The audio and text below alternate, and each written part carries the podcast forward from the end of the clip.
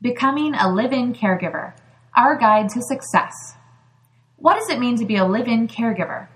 The first few months of working as a live in caregiver can bring many obstacles to navigate, but not to worry. Once you climb the steep curve of the first few months on the job, it becomes much easier to overcome any challenges. While live in and hourly in home caregivers provide similar services, the positions are fundamentally different. In general, becoming a live in home provider requires a much greater commitment of both time and energy. The role itself can vary. Although the position is often referred to as live in caregiver, the caregiver doesn't always live with their patient. Live in caregivers often work a few days a week in 24 hour shifts and then go home in between shifts. The patient will generally provide a place for the caregiver to sleep and cook while he or she is in their home.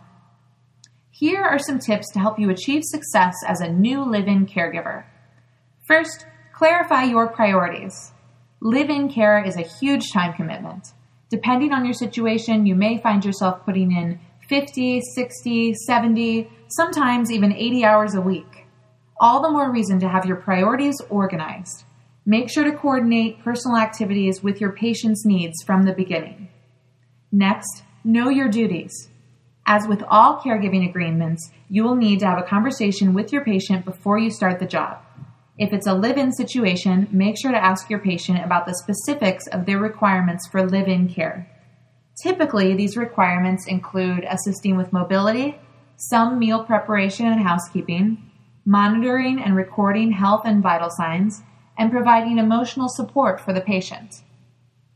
Always be sure to communicate clearly. You should be very clear and candid from the outset to find out exactly what your patient wants and needs, and then continue to check in. An open, honest, and respectful dialogue is the foundation for a successful caregiving relationship. Understand rate and wage differences. Unlike hourly caregivers, live in caregivers typically receive daily wages. Make sure to form an employee agreement with your patient and get on the same page in terms of payment. Finally, develop a support system. Your patient's family can help provide answers to questions about your patient's existing routine. You can also consult with your patient's past and current medical providers with specific care questions. Most importantly, don't forget about your own support.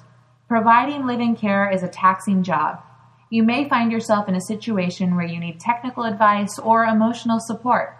Make sure that you have a plan and a network to support you as you support your patient.